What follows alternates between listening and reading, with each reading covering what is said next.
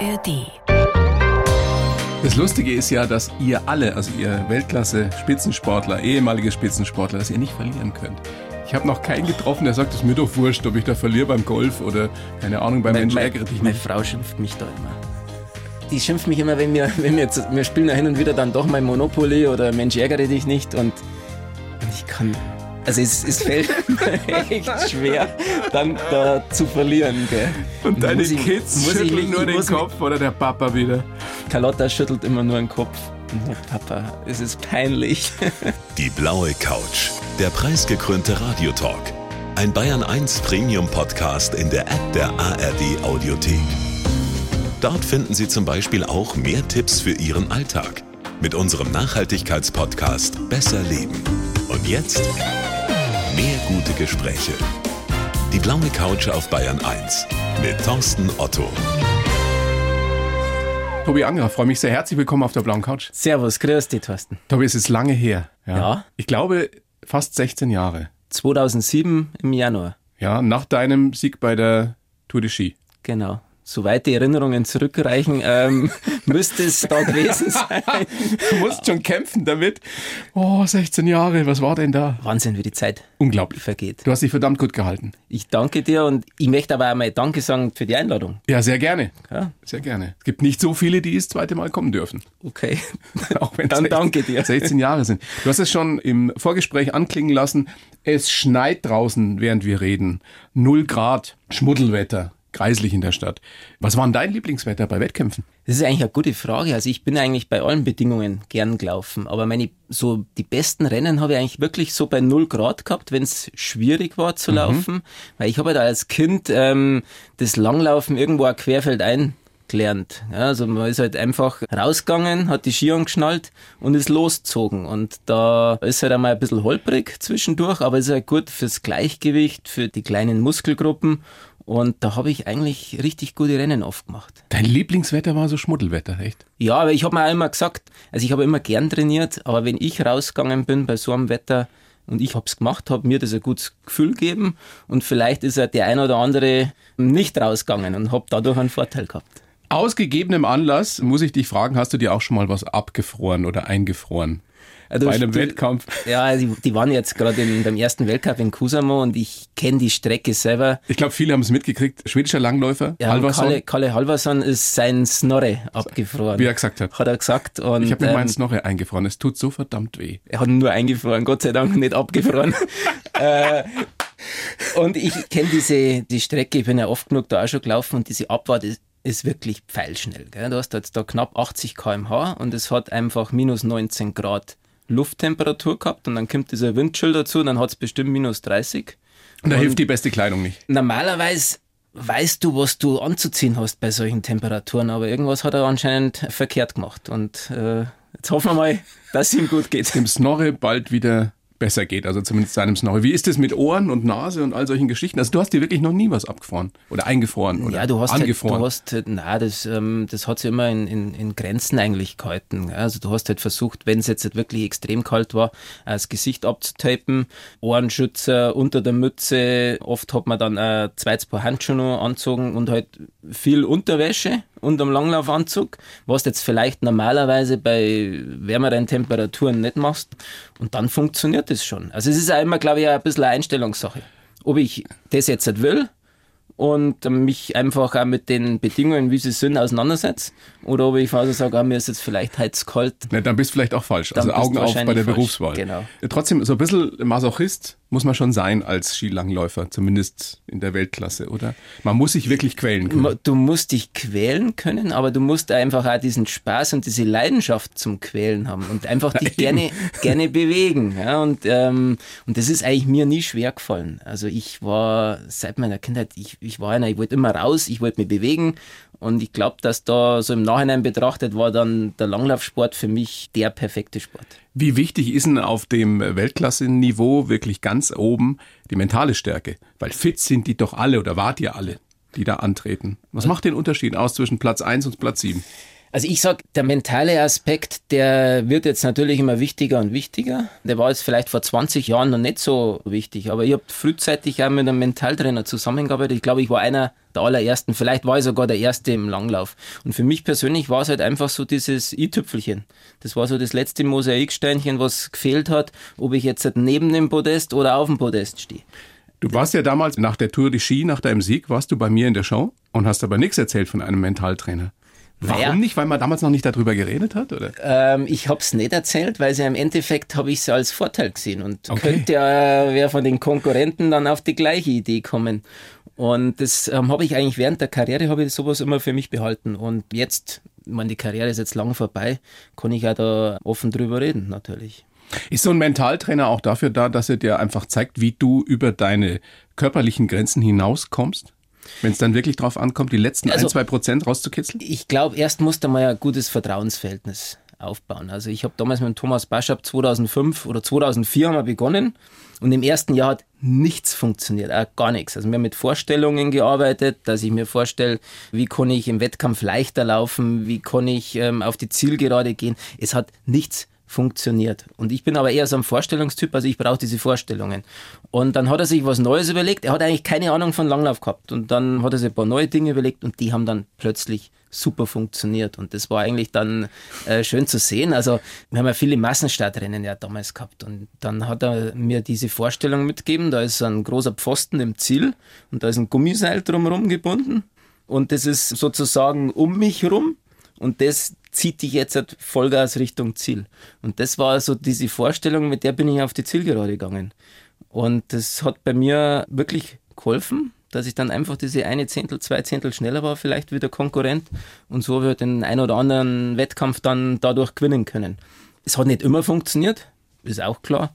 Aber ich sage, für mich war das genau das Richtige. Wie fühlt sich das an, Tobi, am Schluss der letzte Kilometer bei so einem 50 Kilometer Rennen, wenn du komplett alle bist? Es ist unterschiedlich. Es, ist, es kommt eben darauf an, in welcher Verfassung du bist. Also wenn es jetzt wirklich vorne um die Medaillen mhm. geht oder um, um den Sieg, dann bist du hellwach. Dann versuchst du wirklich auch die letzte Energie zusammenzukratzen, weil den anderen geht es auch nicht gut. Ja, es ist, du bist über zwei Stunden von der Belastung unterwegs und dann musst du einfach im richtigen Moment das Richtige machen. Und das ist dann, jetzt sind wir wieder beim, beim Kopf und bei der mentalen Einstellung. Und 50 Kilometer ist für mich so eins der, der, der besten, schönsten Rennen. Auch wenn es jetzt nicht wehtut. Ja, aber das, das hat was. Also wenn du am Holmenkollen 50 Kilometer läufst, das ist wie für einen Tennisspieler wahrscheinlich Wimbledon. Mhm. Und also ich habe das immer sehr, sehr genossen. Und natürlich, wenn ich jetzt nicht gut unterwegs war in so einem 50 Kilometer Rennen, dann wäre der letzte Kilometer extrem lang. Wenn du dann nach so einem 50 Kilometer Rennen wirklich als erster über die Ziellinie kommst, was sind das für Emotionen? Wie, wie kann man das jemandem beschreiben, der sowas noch nie erlebt hat? Es ist auf der einen Seite Dank, also ein dankbares Gefühl, dass man das jetzt geschafft hat, dass man das erleben darf. Auf der anderen Seite ist man stolz auf sich und auf das ganze Team herum, weil im Endeffekt bist du ja sozusagen, es leisten ja viele Vorarbeit und du bringst das dann im Endeffekt zu Ende. Du hast die Trainer, du hast die Physiotherapeuten, du hast dein Service-Team, das Material muss passen. Wenn du keinen guten Ski hast, wirst du am Ende nie in diese Position kommen. Und das muss alles zusammenspielen und das ist dann irgendwo dann so das Endprodukt, wenn du dann da ins Ziel kommst und das Rennen gewinnst. Und das zeigt mir dann wieder einfach, was man dann im Team auch alles gemeinsam erreichen kann. Und das sind unbeschreibliche Gefühle. Dein letztes Rennen vor zehn Jahren in Oslo, 50 Kilometer. Und ich stelle mir vor, danach wusstest du, diese großen Emotionen werde ich jetzt erstmal nicht mehr haben. Ich werde auch vermutlich nie wieder irgendwas so gut können wie, wie Skilanglaufen. Wie schwer war das? In dem Moment habe ich da eigentlich noch gar nicht so dran gedacht, sondern ich habe versucht, dieses letzte Rennen einfach auch wirklich zu genießen und die Emotionen auch mit aufzusaugen. Und ich mich noch erinnern, ich habe keine Form mehr gehabt. Also das war mehr oder weniger so zum Abschluss der Karriere du musst am Holmenkollen aufhören, 50 Kilometer. Und dann war der König da, und da kann ich mich noch erinnern, der ist dann aufgestanden und hat dann applaudiert. Das hat man mir damals danach dann gesagt. Das sind dann schon tolle Momente, die man da einfach hat. Und dann Mei, danach, äh, wir haben dann gefeiert und, und dann versuchst du aber dann mit Abstand, so nach ein, zwei Wochen, setzt du dir dann eigentlich die nächsten Ziele. Also ich habe ja frühzeitig schon gewusst, was ich danach machen möchte. Das ist wichtig, oder? Dass man einen Plan hat. Ja, auf jeden Fall. Als Spitzensportler, weil sonst fällst du vermutlich in ein großes Loch. Ja, mit, mittlerweile hast du auch gute Möglichkeiten, dass du während deiner sportlichen Karriere ja schon studieren kannst. Das war damals in den Kinderschuhen, das ging da gerade erst so los, aber ich war immer der Typ, wenn ich was mache, dann will ich es zu 100 Prozent machen. Also erst den Sport und dann das Studium. Anders als 100 Prozent kann ich mir bei dir überhaupt nicht vorstellen. Na, geht auch nicht. Kannst du eigentlich am Strand liegen? Ja, weil ich äh, ungern schwimme. Aber es ist nicht deine Form von Urlaub, oder? Einfach nur rumliegen, nichts tun? Ja, also das geht dann schon einmal. Und das ist auch wichtig, dass du einmal runterkommst und einmal dich ein bisschen, bisschen erholst. Und wenn wir mit der Family unterwegs sind am Strand, also ich versuche mich dann auch ein bisschen auszuruhen, ein bisschen zu sonnen, hin und wieder. Ich versuche. Ja, aber dann kommt meistens eh schon der Jonathan und der möchte Fußball spielen am Strand. Und dann bin ich natürlich gleich wieder dabei. bin ich wieder in meinem Element. Ich meine, Langlauf ist ja wirklich, oder Skilanglauf ist ja ein super Sport für Freizeitsportler. Viele werden jetzt ihre Ausrüstung auch schon so langsam wieder auspacken. Gib uns doch mal ein paar Tipps. Was ist wichtig? Also richtige Kleidung haben wir vorhin schon anklingen lassen. Mit Sicherheit. Ja. Viele sind falsch angezogen. Ja, also ich glaube jetzt einmal von der Kleidung her ist wichtig, so das, das Zwiebelsystem. Das heißt, ich ziehe erstmal ein bisschen mehr an und dann kann ich immer noch, wenn ich dann ins Schwitzen komme, mich der Kleidung entledigen. Was ist weiter wichtig? Dass man wirklich auch, wenn man sich ums Material kümmert oder wenn man sich Infos einholen will, in ein Sportgeschäft zu gehen, die ja Ahnung haben vom Skilanglauf. Aber es müssen nicht die teuersten Ski sein, Nein, oder? das nicht. Ähm, es geht nicht um die Ski, sondern es geht, dass du die richtige Stocklänge hast, dass du die richtige Skilänge hast, ähm, dass der Ski auch zum Körpergewicht passt, weil nur dann macht es Spaß. Weil was bringt mir, wenn ich jetzt halt 80 Kilo wiege und ich habe einen Ski mit einer Restspannung von 40 Kilo, dann biegt ja die Spitze und das Ende nach oben auf und du kommst nicht vom Fleck. Also Woher weißt du, wie ich Ski langlaufe? Also schaut es bei dir so Beim letzten Mal zumindest. Also dann weißt, wer schuld ist, der ja. Sportgeschäft. Also sich gut beraten lassen. Ähm, ja. Wie ist es mit, mit der Technik? Ähm, sollte man unbedingt klassisch anfangen oder sollte man gleich. Also klassisch skaten? ist natürlich die natürliche Bewegung.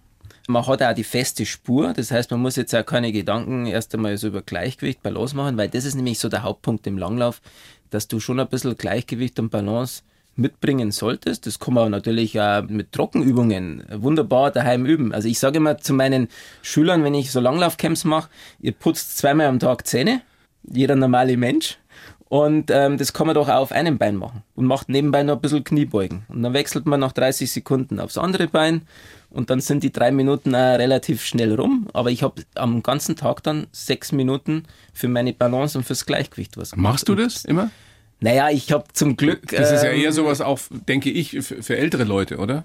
Na, also das ist auch für Jüngere. Das ist ja. immer gut. Also wenn man noch vielleicht zu der eigentlichen Tätigkeit noch irgendwas anderes mit dazu macht. Also und das ist eigentlich so eine ganz einfache Übung, wo ich aber auch eine Regelmäßigkeit habe und das kann ich dann halt auch wunderbar mit einbauen. Sollte ich mir einen Trainer, einen Lehrer suchen?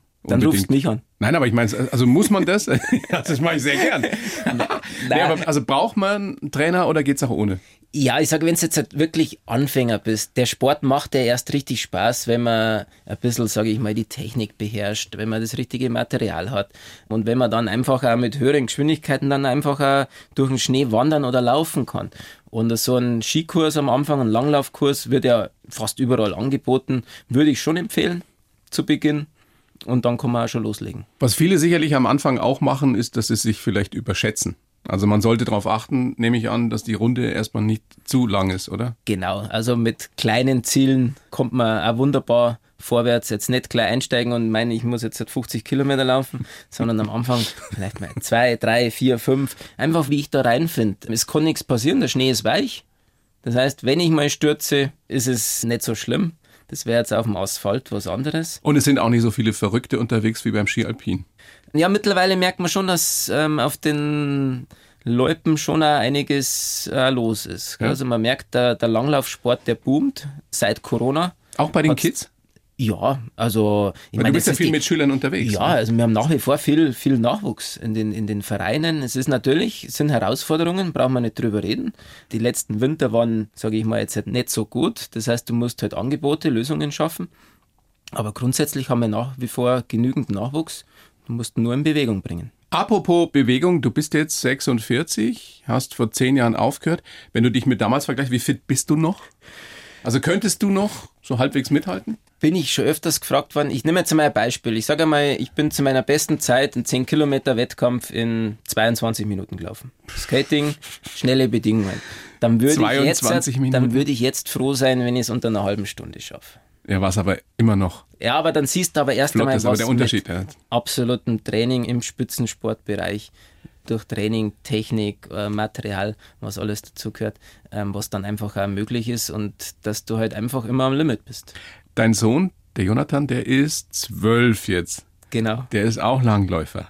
Kannst du Und noch, Fußballer. Und Fußballer. Kannst du noch mithalten? Ja, ja, also das ist jetzt kein Problem. Ich, ich mache das halt mit Technik, aber er hat halt schon irgendwo dieses Temperament, sich dauernd bewegen zu wollen. Das heißt, ihr battelt euch dann schon? Nein, also das, Aber das machen- geht noch nicht, machen- schafft er noch nicht. Nein, und das, das will ich ja gar nicht. Also er fordert mich schon mal hin und wieder mal zu so einem kurzen Sprint raus. Und ähm, es ist einfach sch- schön zu sehen, wenn man, wenn man die Kinder sieht, wenn sie, wenn sie Spaß daran haben. Wenn sie eine Begeisterung, eine Leidenschaft für was haben. Genau, und, und wenn sie sich vor allem äh, ähm, ausprobieren. Also, dass sie auch besser werden möchten, ihre Grenzen irgendwo so ein bisschen zu verschieben. Und das ist eigentlich das, was ich meinen Kindern auch mitgeben möchte. Dieses, ihr könnt euch ausprobieren, egal was für ein Sport.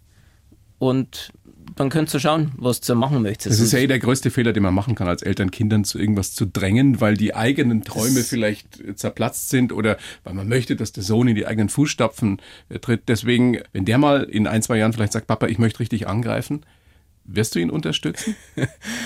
Also ich, ich werde ihm dann bestimmt Tipps geben, ja, aber ich, ich glaube, ich, ich werde ein bisschen, bisschen eine eher passivere Rolle dann einnehmen. Ich fahre dann natürlich überall hin und bin dann dabei, aber, aber ich werde mich da zurückhalten. Wir haben einen super Trainer, wir haben ein gutes Umfeld. Aber vielleicht will er auch Fußballer werden. Also das soll er selber entscheiden, was er dann am Ende des Tages machen möchte. Ich möchte es ihm einfach nur ermöglichen, dass er sich ausprobieren kann. Kann ja sein, dass er morgen Tennisspieler werden will. Keine Ahnung. Zum Beispiel. Oder Golfprofi vielleicht. Ah, das glaube ich jetzt nicht. Obwohl er hat eigentlich einen guten Schwung. Ich habe ihn mal mitgenommen auf die Driving Range. Und das ist eigentlich auch das Faszinierende. Wenn du als Kind eine neue Sportart lernst, dann hast du das ja gleich drinnen, weil du sie ja spielerisch machst. Und weil du dir nicht so viel Gedanken drüber machst. Was hast- kann ich jetzt falsch machen? Ja? Genau, du hast keine Kraft. Ja, also es im Endeffekt sehen die was, also einen Bewegungsablauf und dann machen die das spielerisch nach. Und das zeigt mir eigentlich, wie wichtig dass der Sport und die Bewegung für Kinder ist. Das muss man- Unterschiedliche Bewegungen. Genau, und das muss man einmal wieder der Politik einfach hervorhalten, dass wir einfach unseren Nachwuchs, unsere Kids, die müssen wir in Bewegung bringen. Weil die haben diese Instinkte, sich bewegen zu wollen. Und wenn sie sich bewegen dürfen, dann sieht man einfach auch, was dann äh, dabei rauskommt. Aber was ist das Erste, was in der Schule ausfällt? Ich meine, deiner ist auch in der, in der sechsten Klasse Sport. Sport, Musik, Kunst. Ja, aus. aber später stellen sie sich dann aber hin, wenn wir Medaillen gewinnen beim Großereignis, ähm, Genau. habt ihr super gemacht. Ja, aber gefördert wird's in, in den seltensten Fällen so, es Deshalb, deshalb ist wichtig, dass... Und es geht ja nicht nur um den Spitzensport. Es geht Nein, es wirklich geht- darum, nein, es wie du sagst, dass die der- sich einfach der, bewegen. Der Spitzensport ist das letzte Glied in der Kette. Ja, der Spitzensportler hat dann irgendwann vielleicht auch diese Vorbildfunktion.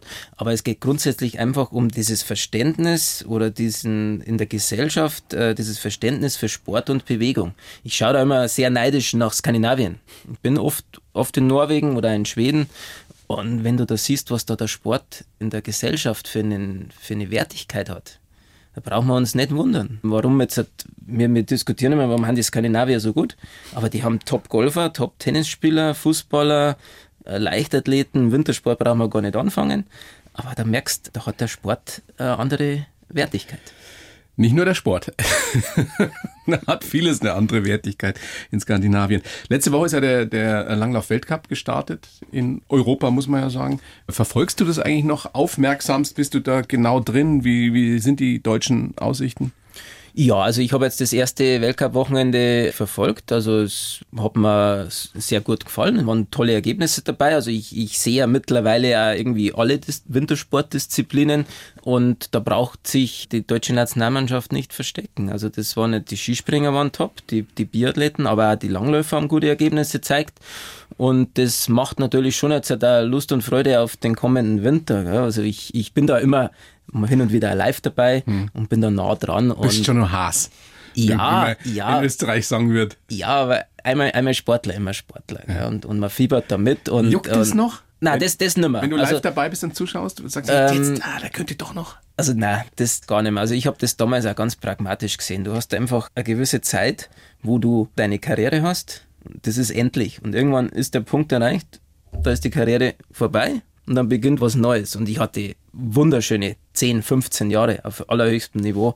Und da ist einfach nur Dankbarkeit da, dass ich das alles so erleben habe dürfen. Und von dem her freue ich mich jetzt halt für andere, wenn die tolle Ergebnisse bringen und fieber damit. Du förderst ja auch andere und da werden wir jetzt gleich ausführlicher drüber sprechen. Also wie du es geschafft hast, eben eine Karriere nach der Karriere zu machen. Und zu dem Zweck schreibe ich ja immer einen Lebenslauf für meine Gäste. Den habe ich natürlich auch für dich versucht, Tobi. Gebe ihn dir. Du liest ihn bitte so vor und sagst mir dann danach, ob du den unterschreiben kannst oder ob das ein Schmarrn ist. Okay. Bitteschön. Ich heiße Tobias Angerer und Sport ist meine Kraftquelle und Inspiration.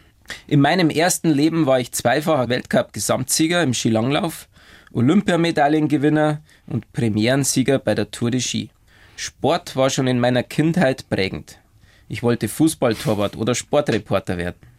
Mein starker Wille und meine Fähigkeit, mich zu quälen, haben mir meine Karriere in der Loipe ermöglicht. Meine Erfahrung hat mich gelehrt, wenn man sein Ziel im Blick behält, kann man fast alles erreichen. Als Manager versuche ich diese Überzeugung heute meinen jungen Sportlern und Sportlerinnen zu vermitteln. Privat bin ich ein heimatverbundener Familienmensch, der seine sportlichen Erfolgserlebnisse inzwischen auf dem Golfplatz findet. Und da steht's. Okay. Hast du einen Stift da? Ich unterschreib's. Du unterschreibst es? ja, Steht kein passt. Schmarrn drin. Nein, alles gut, alles gut. Gibt's ja eine Menge zu Ich würde mich jetzt nicht so als Manager sehen, das hört sich immer so wichtig an. Ich würde eher sagen Mentor, Berater, Begleiter. Okay, halten wir fest. Fangen wir doch gleich mal am Schluss an. Golfplatz ist ja inzwischen, ich hätte schon fast gesagt, dein zweites Zuhause. Na, so ist jetzt, so ist jetzt nicht wirklich. Aber du bist gut. Du bist, äh, klar, Wettkampftyp, ehrgeizig, Handicap 5, richtig? Das stimmt, ja. Ich habe mir sagen lassen von Menschen, die sich sehr gut mit Golf auskennen, normalerweise kann man ein Handicap 5 nicht erreichen, wenn man nicht jeden verdammten Tag auf dem Golfplatz verbringt. Ich habe es trotzdem geschafft. Wie viel spielst du? Wie viel trainierst Sagt man da, wie Nein, also ich habe ich hab Ja. schon relativ wenig Zeit, aber ich versuche zweimal in der Woche auf die Driving Range zu gehen und ich gehe gerne auf die Driving Range und ich gehe gerne trainieren, weil ich mir da sage, da kann ich weit über 100 Bälle schlagen in der halben Stunde und auf dem Golfplatz schlage ich vielleicht die Hälfte Bälle und das über vier Stunden. Also von dem her ist das schon mal ein wichtiger Faktor für mich, dass ich einfach gern trainieren gehe. Dann lebe ich noch ein bisschen von meinem Ballgefühl aus meinen Tenniszeiten. Da kann ich mir das eine oder andere mal ein bisschen retten. Und ich glaube auch, das Mentale hilft mir schon natürlich. Schon, oder? Ja, auf jeden Fall. Ja. Also, Also, wenn es drauf ankommt, dann triffst du den Ball. ja, also wenn er so ein, so ein wichtiger Putt ist, sage ich mal, aus zwei, drei Metern und der muss jetzt gemacht werden, dann, dann klappt's meistens. Ich weiß ja, dass ihr ehemaligen oder auch noch aktuellen Spitzensportler euch da gerne battelt. Mit Thomas Müller spielst du ab und zu, ne? Der ist ja. Ich war bei seinem Turnier vor ein paar Jahren. Der, Ja, ist ja. der ist ja noch besser. Der hat ja ein Handicap Der, der spielt richtig, richtig gut, der Thomas. Und es hat sehr viel Spaß gemacht, mit ihm zu spielen. Und er ist auch immer einer, sehr ehrgeizig. Er will auch immer, immer gewinnen. Und dann haben wir halt ein bisschen gezockt. Und ja, Der Verlierer musste Liegestütz machen, ne? ja, erst einmal musste er meine Schläger putzen. Und dann, dann haben wir noch ein paar Bahnen zu spielen gehabt und dann musste noch ein paar Liegestütze machen. Aber es war alles mit einem Augenzwinkern, war Spaß und wir haben es genossen. Es hat riesig Spaß gemacht. Aber als Sportler willst du irgendwo immer, äh, irgendwo suchst diesen Wettkampf. Und wir haben damals, wo ich noch aktiv war, haben wir immer eine Golfrunde gemacht, einmal in der Woche am Ruhetag. Das war der René Sommerfeld, dann unser damaliger Bundestrainer Jochen Behle und äh, der Cheftechniker Uwe Bellmann. Wir vier sind dann immer, haben wir geschaut, also wenn wir einen Trainingslehrgang gehabt haben, wo ist der nächste Golfplatz und sind dann da hingefahren. Keiner hat eigentlich außer dem Jochen so richtig die Kugel getroffen, aber wir haben Spaß gehabt und haben trotzdem immer gezockt. Der Jochen wollte da immer Einsätze sehen und das war halt ein schöner Ausgleich. Und du hast halt dann also einen halben Tag gemeinsam verbracht und hat riesig Spaß gemacht. Das Lustige ist ja, dass ihr alle, also ihr Weltklasse-Spitzensportler, ehemalige Spitzensportler, dass ihr nicht verlieren könnt. Ich habe noch keinen getroffen, der sagt, es ist mir doch wurscht, ob ich da verliere beim Golf oder keine Ahnung, beim Mensch ärgere dich meine nicht. Frau schimpft mich da immer. Ja, aber sonst wärst du ja nicht dahin gekommen, wo du Ja, warst. aber die schimpft mich immer, wir spielen ja hin und wieder dann doch mal Monopoly oder Mensch ärgere dich nicht und, und ich kann, also es, es fällt mir echt schwer, dann da zu verlieren, gell. Und deine muss ich- Kids muss ich schütteln mich- nur ich den muss mich- Kopf oder der Papa wieder. Carlotta schüttelt immer nur den Kopf und sagt, Papa, es ist peinlich. Dann sage ich, ja, Carlotta, es tut mir auch leid und ähm, ich versuche mich zu bessern und mittlerweile habe ich es auch im Griff. Also, das bringen wir hin. Wollen wir mal schauen, wie du so geworden bist, wie du heute bist, Tobi. Du bist geboren am 12. April 77 in Traunstein. Ja. Ähm, bist aufgewachsen mit einer Loipe hinterm Haus, also aus dem Haus raus und direkt auf die Loipe. Mhm. Und schon mit drei ging's los? Also als du laufen konntest, richtig? Ja, da habe ich äh, so, so, so Kinderski gehabt, so, so Rutschall, würde man jetzt sagen. Und da haben meine Eltern haben mich einfach in die Spur gestellt und dann bin ich losmarschiert. Jetzt mach mal. Und meine Schwester ist dann ein paar Jahre später dann auch dabei gewesen und dann sind wir da halt einfach äh, ein paar Kilometer mal gelaufen. Und es gibt ja so eine Geschichte, da ist dann einmal so im Winter ist ja früher dunkel geworden und ich kam nicht zurück und dann haben meine Eltern mich gesucht, ja, weil der, der, Junior nicht da war. Und dann war ich halt am äußersten Ende der Loipe. Bin ich halt nicht diesen Kilometer bloß gelaufen, sondern bin ich gleich mal fünf Kilometer gelaufen. Wie alt warst du da? Keine Ahnung, fünf, sechs, ich weiß ich nicht. Oder vielleicht war er erst vier, ich weiß es nicht. Ja, aber ja, dann haben sie ihn dann gefunden und dann sind wir heimgelaufen. Da haben wir natürlich ein bisschen Ärger abgeholt, weil ich mich halt nicht an die Regeln gehalten naja. habe. Aber das erzählt mein Papa immer wieder, die Geschichte. Also Sport war von Anfang an prägend. Wenn du so zurückblickst auf all die Jahre der, der Kindheit, als es dann losging, auch das, das wettkampfmäßig gemacht hast, dann auf die großen Erfolge, was hast du für dein heutiges Leben durch den Sport, durch den Leistungssport gelernt, wenn du es wirklich auf den Punkt bringst? Auf den Punkt äh, Organisation, dass dich einfach organisieren kannst, weil das ist im Sport extrem wichtig, dass du einfach einen, einen Ablauf hast. Den kann ich jetzt halt auch gut nutzen. Dann dieser Kampfgeist dass du auch fokussiert auf ein großes Ziel hinarbeitest und auch diese Motivation und Leidenschaft, die dir der Sport einfach gegeben hat, der hilft dir schon auch jetzt fürs spätere Leben. Aber diese Motivation, diese Leidenschaft, die kam immer nur aus dir raus. Ja. Du musstest nie zu irgendwas gedrängt oder gezwungen nein, werden. Nein, ich habe das immer gern gemacht. Und genauso ist es jetzt halt auch. Alles, was ich jetzt halt mache, ob es beruflich ist oder das eine oder andere Projekt nebenan, ich mache das einfach aus Freude. Das kommt von innen raus. Und ich glaube, das merken dann auch die Mitmenschen, die um einen rum sind, dass diese Motivation und diese Begeisterung spürbar ist. Und das gibt mir dann auch viel. Haben deine Eltern dich immer unterstützt? Ich meine, diese Langlaufkarriere war ja nichts, wo man jetzt sagen würde, als Eltern, das klappt ja auf jeden Fall und das ist vernünftig und da hat er was dann fürs Leben. Also, wie, wie sind die damit umgegangen? Also, ich sage mal, also meine Eltern haben von Haus aus auch Sport begeistert und Wintersport begeistert. Und mein Papa der war früher auch, der hat alles gemacht, von Langlauf über Skispringen, Alpin. Das war damals einfach auch alles möglich. Gell? Und dann war er irgendwann im Skizug und dann ist er einmal im Wasserlauf mitgelaufen. Und der hat mir das eigentlich schon früh mit dem Sport da irgendwo mitgegeben. Also der hat mir auf dem Tennisplatz mitgenommen. Aber es war nie irgendwie zur Diskussion gestanden, dass ich jetzt Langläufer werden muss oder weil es einfach so ist, sondern das kam immer von mir raus. Ich wollte einfach immer besser, besser werden. Dann waren die ersten Erfolge und dann wächst du in was rein. Natürlich habe ich mir irgendwann dann einmal Punkte gesetzt, wo ich gesagt habe, so, wenn ich jetzt das bis dahin nicht schaffe, dann wirst du es im Sport auch nicht schaffen, dann musst du dich um die Karriere B kümmern. Also hättest du einen Plan B gehabt? Naja, der hat ausgeschaut. Also ich wollte einmal dieses realistische Ziel haben, mich für Olympia zu qualifizieren. 98 war ich noch zu jung. Das heißt, 2002 war die erste Möglichkeit für mich, da vielleicht dabei zu sein. Und wenn ich das nicht geschafft hätte, dann hätte ich wahrscheinlich Studium begonnen. Aber genau in dem Jahr ist es aufgegangen. Und da sieht man wieder, ich glaube, vielleicht ist es auch das von, von, von innen raus, ich möchte es jetzt unbedingt schaffen. Ich investiere jetzt vielleicht noch mal mehr ins Training, noch mal mehr in Technik, in das ganze Material und drumherum, um sich diesen Lebenstraum, das war ja schon für mich so ein Traum, ich möchte einmal zur Olympia kommen, zu erfüllen. Es gibt im Basketball so einen Spruch, die Amis sagen, hard work always beats talent. Also harte Arbeit schlägt Talent immer. Das sage ich ja, ja. Also ich war jetzt nicht das Übertalent. Es ist ja immer die Frage, wie definierst du Talent? Ist Talent einfach der so dem alles zufliegt. Mhm. Der wird aber auch an einen Punkt kommen, wo er mal kämpfen muss. Und wenn er das nie gelernt hat, dann wird es für den auch schwer. Und deshalb glaube ich immer, das größte Talent, was du haben kannst, ist, dass du diese Leidenschaft mitbringst, dich zu quälen. Es hört sich jetzt halt ein bisschen brutal an, das Wort. Aber für das, was Aber, dir am meisten Spaß macht. Genau, was mir am meisten Spaß macht. Und das, glaube ich, war mein größtes Talent, dass ich einfach mich gerne gequält habe im Sport ich habe das immer gern gemacht. Und also immer ein bisschen mehr als andere oder die meisten anderen? Das war so meine Einstellung. Und was halt vielleicht auch noch ein Talent war, dass ich halt Dinge außerhalb gesehen habe, die mich dann auch weiterbringen. Ja, sei es jetzt der Mentaltrainer, also dieses Team ums Team, sei es im Bereich der Ernährung oder auch im Bereich vom Material, dass ich einfach mich dann einmal um einen eigenen Skischleifer bemüht habe. Das war ja, ja. revolutionär damals. Ja, aber ich habe ja gesagt, ich möchte nochmal irgendwas haben, was vielleicht andere nicht haben. Und dann, dann haben wir einen super Schliff also für den Ski, das ist die Struktur auf dem Belag, rausgefunden und der, der war richtig gut und mehrere Jahre mit dem Schliff unterwegs gewesen. Ja, das sind genau diese zwei, drei Prozent, die es dann ausmachen letztendlich. Ne? Das war mein eigener Antrieb immer, dass ich möchte mich verbessern, ich möchte besser werden. Was für eine Karriere, Tobi. Du warst bei vier Olympischen Spielen mit dabei, vier olympische Medaillen. Sieben Weltmeisterschaftsmedaillen, zweimal Gesamtweltcupsieger, was mhm. finde ich ja fast noch mehr aussagt, weil das einfach über eine ganze Saison zeigt, dass du der Beste warst. Sieg bei der Premiere der Tour de Ski haben wir schon angesprochen, elf Einzel-Weltcupsiege, 53 Mal, glaube ich, warst du auf dem Treppel insgesamt. du alles weißt. Ich habe es mir aufgeschrieben. ich meine, das ist, das ist Wahnsinn. Kannst du sagen, was deine Highlights waren, die dir spontan in den Kopf kommen, wenn du auf deine große Karriere zurückblickst? Viele Highlights. Was bleibt da besonders hängen? Natürlich der Tour de Skisieg.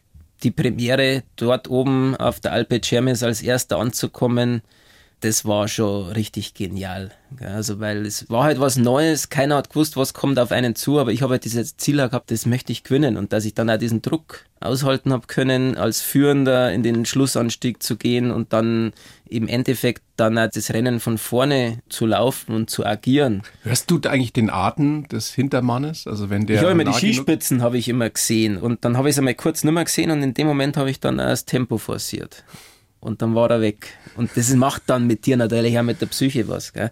Was waren noch weitere Highlights? Natürlich die Gesamtweltcup-Siege. Weißt halt, über die ganze Saison dann der Beste warst, da gleicht sich halt Glück und Pech aus. Gell? Und das Quäntchen Glück habe ich vielleicht dann einmal bei dem ein oder anderen Großereignis nicht gehabt. Olympische ja. Spiele, diese ersten, das war ja dein großes Ziel als Kind, da mal irgendwann zu stehen. War das dann auch so besonders? Für mich war es wirklich was Besonderes. Also für mich sind Olympische Spiele wirklich was Außergewöhnliches und ich habe es auch so empfunden. Also für mich ist auch nach wie vor ist das, das ist was Besonderes. Weil sich natürlich auch und die besten Sportler der ganzen Welt da treffen auf engem Raum. Es hat leider halt in den letzten Jahren einfach zu viel Negatives drumherum geben. Und ich glaube einfach, diese olympische Idee, um was es am Anfang einfach gegangen ist, dass verschiedene Sportler aus verschiedenen Ländern zusammenkommen und einfach ein Sportfest miteinander feiern, das steht jetzt mittlerweile nicht mehr so im Vordergrund. Es müsste im Vordergrund stehen, aber es steht nicht mehr im Vordergrund. Es geht nur noch um das Ganze drumherum, um Gelder, Kosten, was weiß ich.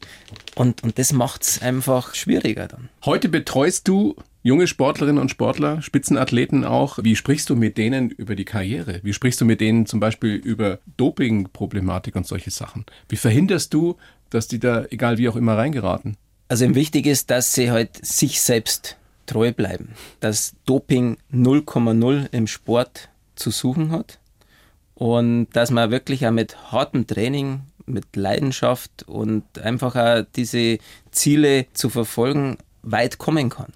Ist das wirklich heute auch noch möglich? Ja, dass du ohne irgendwas also, Illegales da ganz oben stehen kannst? Ich, ich bin nach wie vor überzeugt, dass das möglich ist für mich hat es nie eine, eine, Rolle gespielt und war nie ein Thema. Ich habe immer, immer gesagt, du, ihr könnt mich Tag und Nacht da kontrollieren, weil ich nichts zu verbergen habe. Ihr könnt ja alles einfrieren, ist mir wirklich egal. Und so bin ich ja umgegangen. Und ich meine, ich, wenn ich jetzt erzähle, was ich heute, wie viele so Schulsportprojekte ich ja mache im Winter, und dann siehst du die glänzenden, funkelnden Augen der Kinder. Ich könnte ihnen nicht gegenüberstehen und ihnen ins Gesicht schauen, wenn ich irgendwie in meiner Karriere betrogen hätte. Und das ist eigentlich was, was ich versuche immer weiterzugeben. Ziele verfolgen, Träume verfolgen. Und natürlich kann es nicht jeder nach ganz oben schaffen. Aber du lernst ja trotzdem durch den Sport so viel für dein Leben. Absolut. Okay. Letzte Frage zu dem Thema Doping. Wie hast du die große Beichte von Jan Ulrich verfolgt? Ja, ich habe ich hab's neben, nebenher letzte Woche habe ich es ein bisschen, bisschen verfolgt. Ich glaube, also für ihn persönlich war es natürlich jetzt schon gut, dass er mal wirklich diesen Satz ausgesprochen hat. Aber grundsätzlich für das ganze Thema, wie das da abgelaufen ist, habe ich halt 0,0 Verständnis, weil einfach, und das hat er, glaube ich, selber im Interview gesagt, Natürlich redet er sich dann raus, dass der Sport damals in dem System so war, aber Doping ist keine Lösung. Und da war er einfach äh, schwach. Gibt's denn, hast du schon mit Athleten zu tun gehabt oder Athletinnen, die sagen, Tobi, aber ich habe das Gefühl, ohne schaffe ich es nicht und äh, Nein. denen du wirklich abraten musstest? Nein, niemals. Also kommt niemals. das nie von den, von den jungen Leuten her, sondern es wird immer von irgendwelchen zwielichtigen das, Coaches das, das, dann das weiß ich auch nicht, die wo die sind. Ja, also hab dann hat man hat er früher auch mal so ein paar so Interviews gehört, ja, und dann wurde mir das oder jenes angeboten. Also ich habe diese Personen bis heute noch nie getroffen. Du bist ein Glückspilz, Tobi. Ja, Danke ich glaube in vielerlei Hinsicht. Große Karriere, jetzt eine, eine zweite Karriere als, als Sportberater, Manager. Du hörst es nicht gerne, ich weiß es. Jetzt hast du aber auch noch eine Familie und drei Kids, ne? Ja. Rund, um, rund um die Uhr. Rund um die Uhr ist beschäftigt, los, ja. Und heimatverbunden bist auch da am, am Chiemsee verwurzelt. Was ist dir das Wichtigste, was du deinen Kindern für später mitgeben möchtest? Dass sie mit Freude und Leidenschaft ihr Leben leben. Ja, und dass sie einfach auch gewisse Werte, die wir ihnen natürlich mitgeben, aber dass sie die dann auch anderen auch vorleben. Das ist, das ist mir schon sehr, sehr wichtig.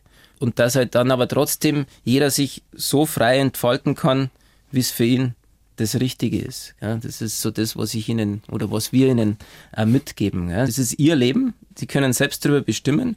Aber ein paar so kleine Werte können natürlich schon einfach auch dazu. Zum Beispiel? Also ich bin ein Freund von Pünktlichkeit. Sehr gut. Ich bin beim Radio. Ich habe das mit der Muttermilch aufgesogen. Ja. Ja. Verstehen nicht immer alle. Ehrlich zu sein, Ehrlichkeit und auch wirklich mit dem Kopf nach oben durchs Leben zu gehen. Guter Plan. Nicht nur für Kinder und Jugendliche, sondern für jeden von uns. Ja. Wo kann man dich, ich hätte schon fast gesagt buchen, aber wo kann man denn äh, deine Langlaufcamps besuchen oder mit dir trainieren? Das ist ja was, wozu man ja kein Spitzensportler sein muss. Ne? Nein, ich habe vor, vor ein paar Jahren habe ich zusammen mit einem sehr guten Freund von mir, Trond Nystad, ehemaliger norwegischer Chefcoach, habe ich in Kooperation mit dem König Ludwiglauf, das ist ja nicht nur Bayerns größter Volksskilanglauf, sondern Deutschlands größter Skilanglauf, haben wir gemeinsam so Langlaufcamps initiiert.